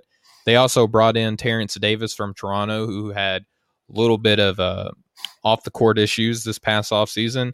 And all they did was send uh, another second round pick, who Terence Davis himself was a second rounder. So basically, you just drafted a a a guy who outperformed his draft position there. Mhm. Um, Austin, how does this help Sacramento? Because right now they're around 11th in the West. They're about 20, 25 at the time of this recording. How, do, how does this help them? Do you think this keeps them viable in the play in tournament? I don't know. I, I, I, I'm surprised that they're 11th. To be honest, I, I, I, I didn't even, even know that. Delon Wright, does he move the needle for you? He doesn't really for me. He's 28 years old. I like him off the bench. I mean, if you got, you know, De'Aaron Fox and Tyrese Haliburton starting and you can bring in a guy who can play the one or the two and Delon Wright, I kind of like it. Yeah, I guess. I mean, if they need, if they felt they needed one more guy to kind of push them into contention for that that play in tournament, anything can happen if you get in there. And they are in 11th. Uh, I didn't think Luke Walton would still be the coach. Uh, I didn't think He's Buddy coaching would for his there. job. I mean, didn't that's what this move Hield would be feels like. Um, I think De'Aaron Fox has kind of been on a little bit of a run here. He's looked good. I Mhm. think he's kind of proven to some people that he's somebody that needs to you need to keep an eye on. Um, Buddy Hield is played well despite you know everything that we heard in the offseason. Yep. I don't know. Uh, Sacramento's very rarely on my radar. Um, any moves between Sacramento and Detroit kind of make me, you know, raise an eyebrow. Like, oh, what's what's going on here? These these teams are trading spare parts, I guess, so to speak. It's usually how it feels. But you know, this could turn into something down the road. These a, a future second for a guy that you you kind of at least know a little bit what you're going to get with Terence Davis. I think is is a good move. If if I guess they wanted to build depth and kind of try to round out the bottom half of their roster to try to make a run at this 10th seed, which is, you know, is plausible, I guess. So, Yeah. why not? Yeah, and I don't really have a whole lot that I want to add to the Sacramento Kings discussion. Right. I just think that Delon Wright is one of these guys who's kind of floated around a lot of different places and looked mm-hmm. good depending on where he's been. I mean, starting in Toronto, played really good for Memphis. He was pretty solid in in Dallas and then went to Detroit as well. Not a bad player in Detroit either. He's just one of these guys that's just a steady, heady president or mm-hmm. player. 29 yeah. minutes a game, you know, 35% from three, uh, five assists per game, 10 points. Uh, it's not bad. Yeah, I mean, he's the guy that's, you know, gives you strong presence on the floor as a player. And uh, I mean, as your backup kind of combo guard who can you can run a lot of different lineups. You can even probably run a Haliburton, Wright, and Fox lineup all together. Right. And you, are not sacrificing much size at either position. Is this going to give us more Malachi Flynn with Toronto, you think, too? Oh, hands down, because if, if so, I'm all for it. I'm, I'm ready to see what he can do. He actually played alongside uh, both Van Vleet and Lowry the last game that I watched him play. Mm-hmm because you know not only did Terence Davis get shifted from Toronto to Sacramento, but in the next deal that we're going to talk about in Utah, Utah got Matt Thomas from Toronto, who was kind of one of these guys that is a not again a, a shooting. He's a shooting combo guard. You know, like that's really mm-hmm. all he is. He's just a spot up shooter, and you know Utah just sent a second round pick. They're number one in the Western Conference at 33 and 11 at the time of this recording.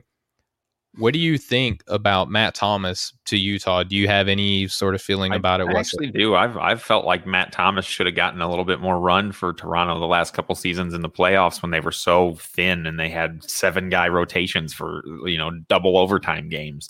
Mm-hmm. I think mm-hmm. he's a heck of a shooter. He can knock down shots. He must just be he must be a liability on defense to some extent or or just I'm overrating his shooting ability because the times I've seen him play, he's been absolutely knocked down, but he just doesn't seem to be able to crack the ro- crack the rotation where he's been.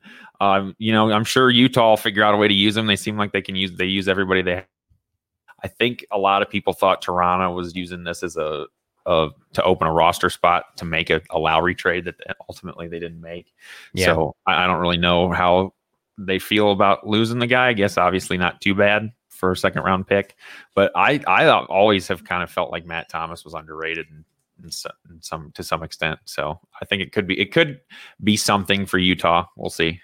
Yeah, and I mean it's not like they really needed the depth. Uh, one move that I wish that Utah would have made that they no longer can because the Spurs are intent on signing Gorgui Dieng.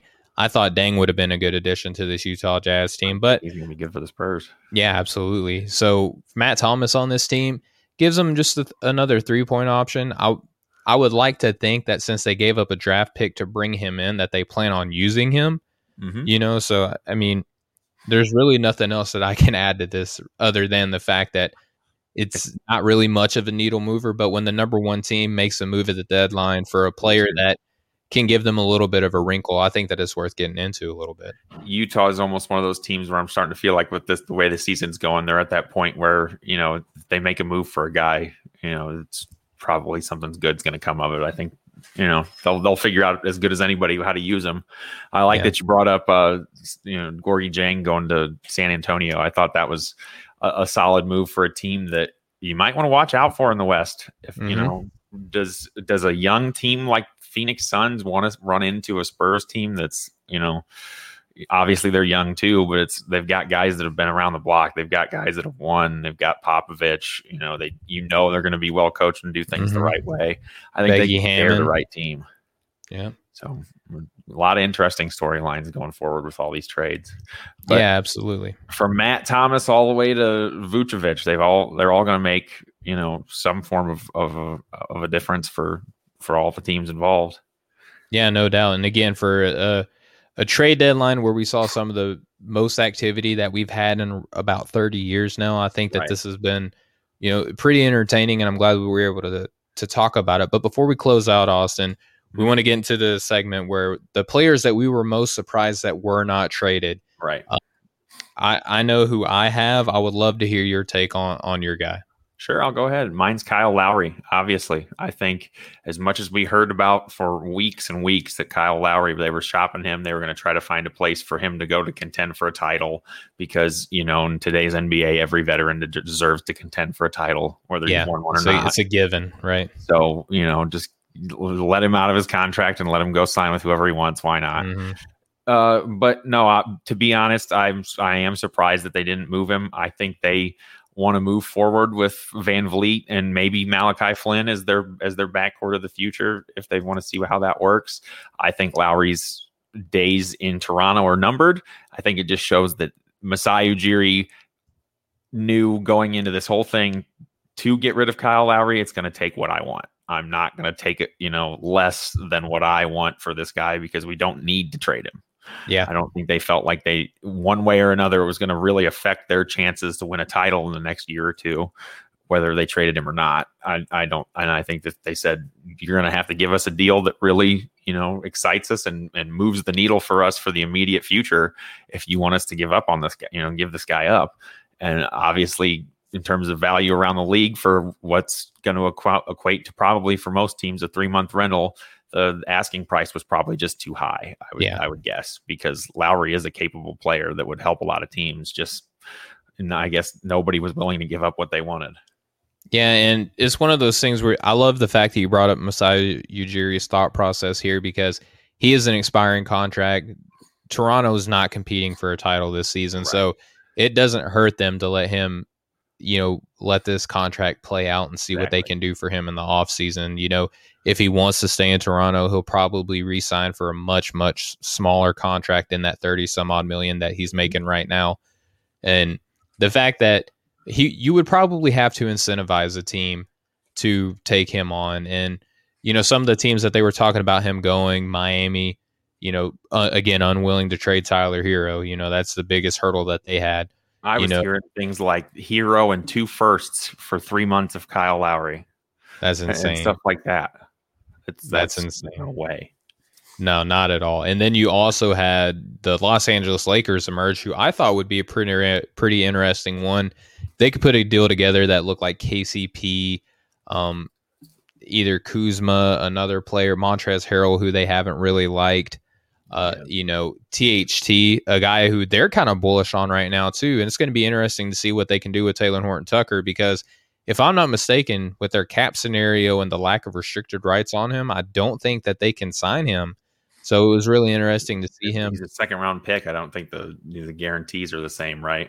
Right. Yeah. So I I'll have to look just to make sure, but I'm pretty sure that they're not really able to bring him back. So it was interesting to see him just kind of play it out in Los Angeles. But with all the injuries, you know, they probably figure it's better to let him stay on this team and probably one of those goofy things where they think LeBron is just so fond of him they have to keep him around, and like with Shabazz and Napier situation in Miami, like where ultimately doesn't make a difference. Or he he has looked good a lot of times he's played.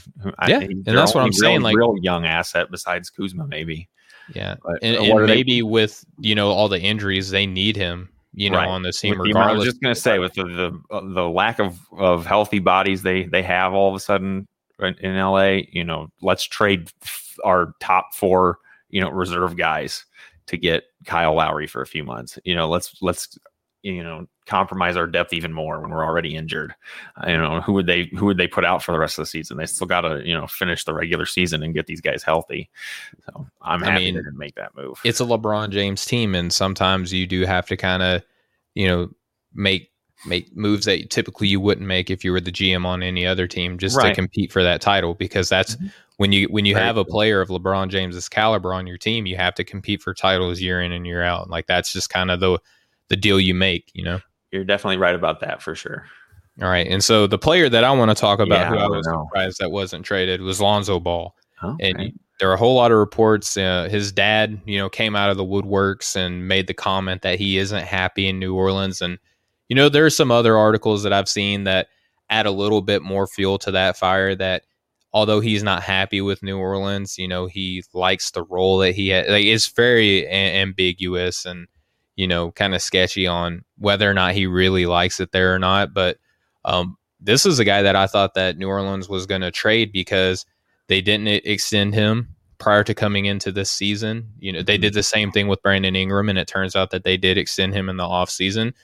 And I think this is one of those things to where no one really knows what Lonzo Ball's trade value is. You know what I mean? Like no one really, and we talked about this on the sh- last show that we had when we had Coach Follow the Cannon Corner on.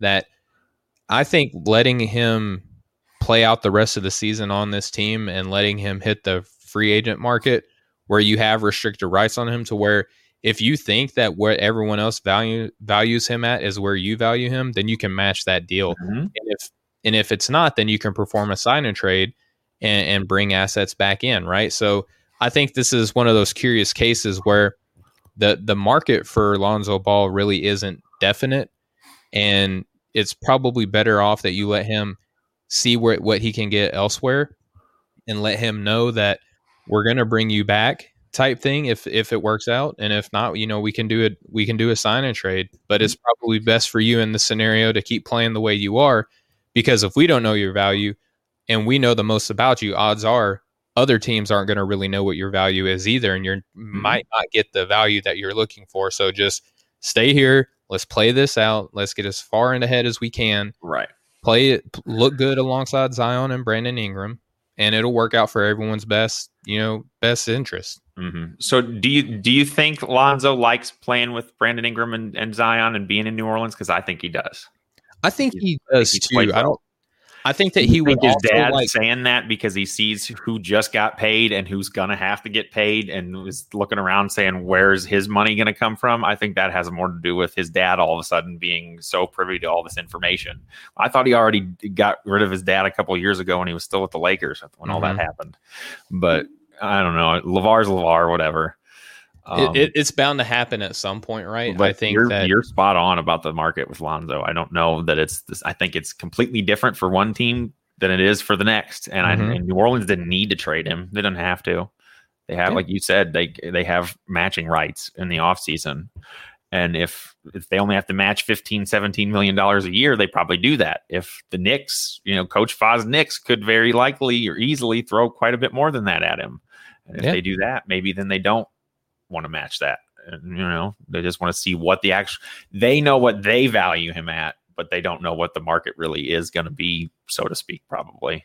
And they weren't they didn't need to be in a hurry to get rid of him, like you said. Yeah, and and here's the thing because they just they just paid Brandon Ingram. They're gonna have Steven Adams come off the books. They're gonna have Eric Bledsoe come off the books.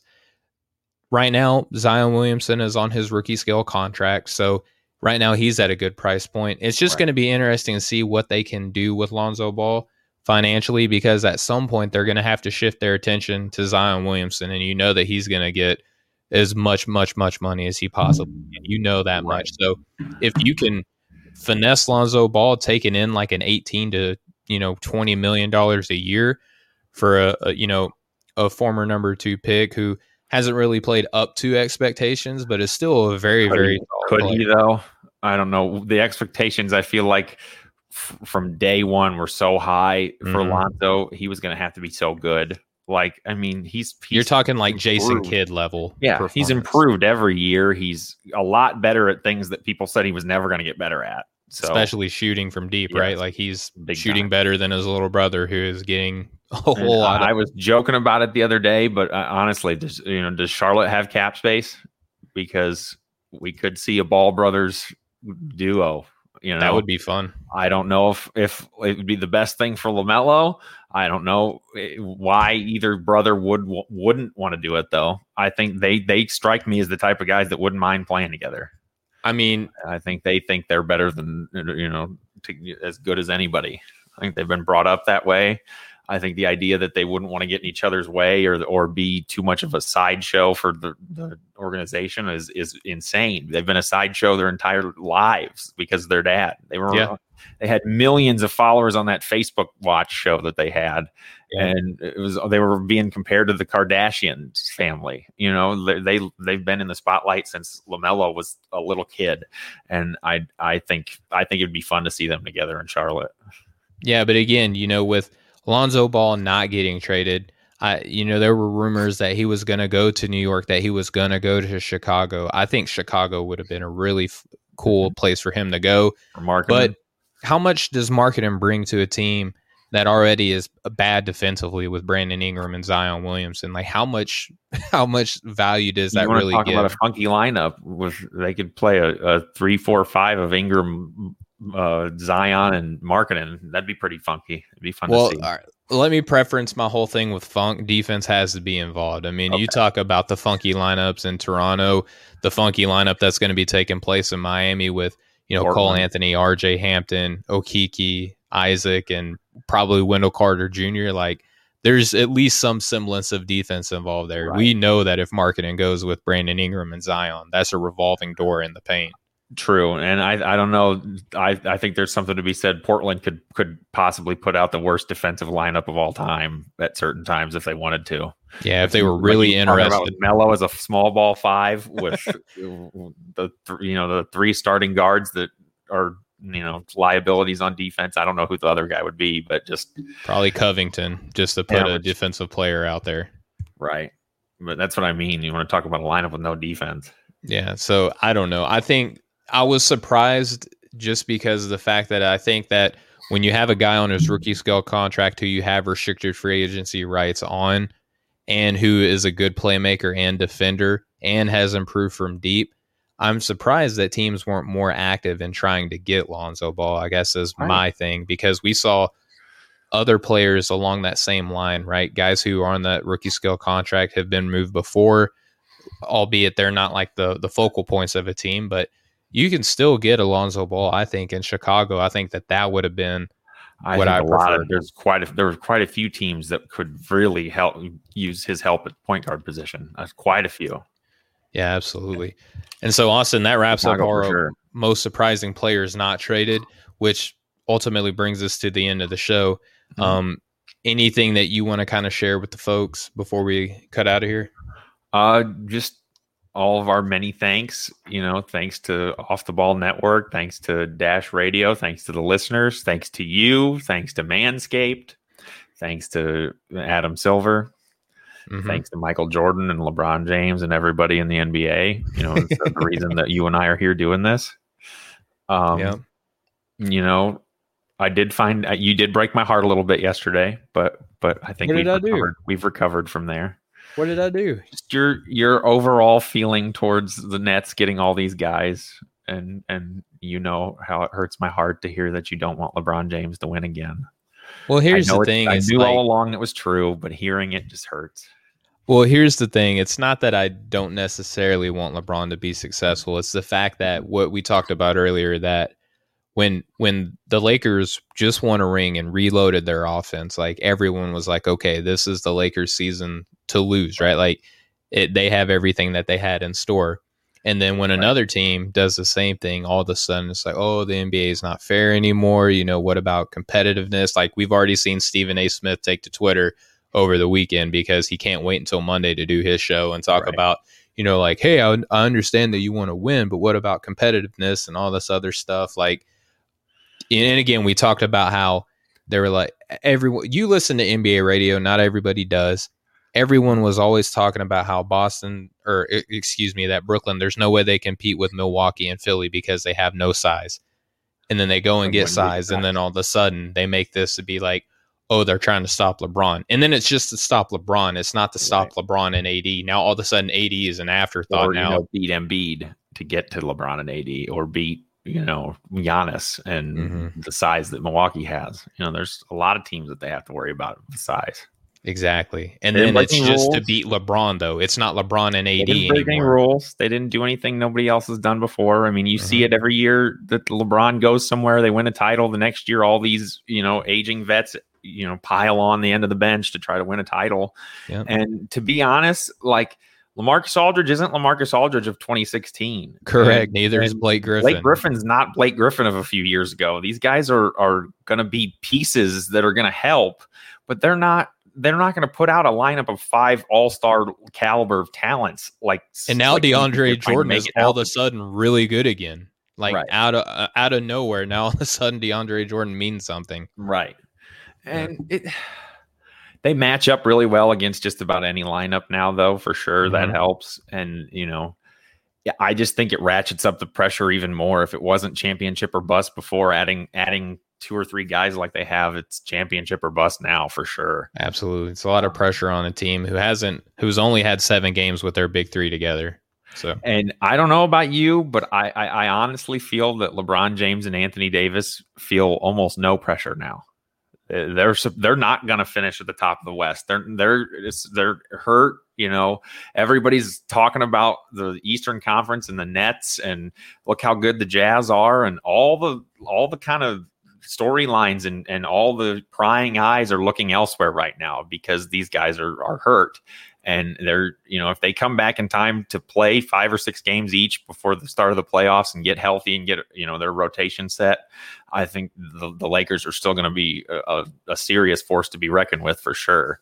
And I, I almost think that there's so much pressure on the nets now to win for sure that you know what are people going to say about james harden if he has one a one for 19 game in the finals now and they lose because he just chokes again, or or something happens with Kyrie and or LeBron just an AD or whoever, someone else beats them. What if they don't make the finals? Yeah, you know what's going to be said about this team because they're all all in for this year, like yeah. like almost nobody before them. Yeah, exactly. And again, I just I think that there is a little bit of pressure though because I mean LeBron James isn't just playing against everybody else in the NBA right now. Um, Jeff Hunt, who's the vice president at Off the Ball Network, says all the time, and I love how poignant this is. Is mm-hmm. he's also playing against Michael Jordan at the same time? Like oh, that's sure. that's the pressure that he has. If it's not anybody in the NBA, it's Michael Jordan's ghost that he's playing against. And you know, anytime any Jeff has anything to say, it's coming from one of the one of the goats. So yeah, I mean, he's the, the pod father for the reason, right? right? So Jeff knows knows his stuff on just about any any topic you want to do a podcast on. I feel like. Yeah, I mean, if I you're invited, like, to... I felt that way with Coach Fa last last episode. He's just you know you kind of set him up and let him go type of guy. He you want you want to hear what those guys have to say because they've been around it for a long, long time. Yeah, him and and Couch Coach Live as well. Like when when those three they talk, you know, like I may not always agree, but I always mm-hmm. listen. You know, like they they always bring up it's something interesting how much different just one age group, two being from them being you know from New York or you know, some of them like Coach Fob being Virginia. a, Knicks fan his whole yeah. life, growing up in a big city like New York versus someone like me who's from you know a fairly small town in Indiana.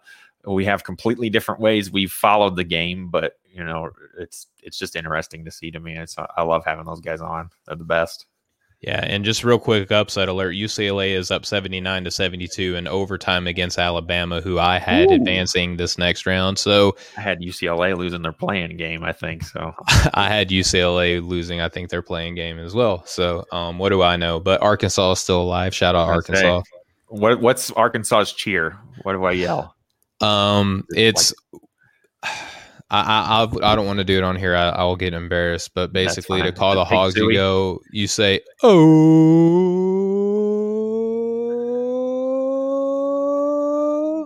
pig suey." Okay, that's how you call the hogs. Got it. I'll have to I'll have to work on that and practice yeah. it when when they're in the finals. I can cheer for your guys. There you go. Right now, Gonzaga and Arkansas is still alive, and as long as it stays that way all the way through, I might win a little something something. But anyway, Gonzaga looks pretty good. Gonzaga, they might be able to play against like Houston and Minnesota right now. Like that's how good they are. Talent for sure. All right, awesome. But man, it's uh, as always, it's a pleasure to. Uh, yeah, for sure. It's been a lot when, of fun, especially when it's just us, man. Like mm-hmm. I love having our guests. You know, not to discourage Agreed. anybody from ever coming onto our show, and not to sound like I don't appreciate anyone who has come on and helped make us to be what we are today. But again, you know, at the end of the day, it's just something about when Austin and I can come together and talk shop and get into yeah. subjects a little bit deeper when it's just the two of us. Right. I agree. There's reason there's a reason we're the co-hosts of this show, man. There's a reason I do this with you every week because it's mm-hmm. it's fun. It's I feel like we're, you know, accomplishing what we want to accomplish and it's you know, it's great. It's the best. Absolutely. All right. And before we get out here, again, just want to remind everybody that Support for this show is brought to you by Manscaped. Go and get 20% off and free shipping with the code BTG at manscaped.com. That's 20% BTG. off. yes, that was uh I felt a little tremble there on, in around my hip area. But um Speaking of hip areas, go to manscaped.com and enter in code BTG. Get that 20% off with free shipping at manscaped.com using promo code BTG. Unlock your confidence. And as always, use the right tools for the job with Manscaped. Yes. All right, Austin, let's get out of here, man. Shout out Yeah. to you. Shout out to everybody. Um, please go to offtheballnetwork.com. Check out you can- everybody's work. It's there's some great stuff there, man, for sure. It's a it's a collection of goats. It's a goat ranch. It's a dude ranch. A It dude is. goat ranch. All right. so we'll close out. Austin, appreciate you, man. Shout out You to Nothing too. But Net. Shout out to Dash Radio, all of our great sponsors. This has been the Breaking the Game Show. We'll catch up with you guys next time. Much love, everybody. Have a good one.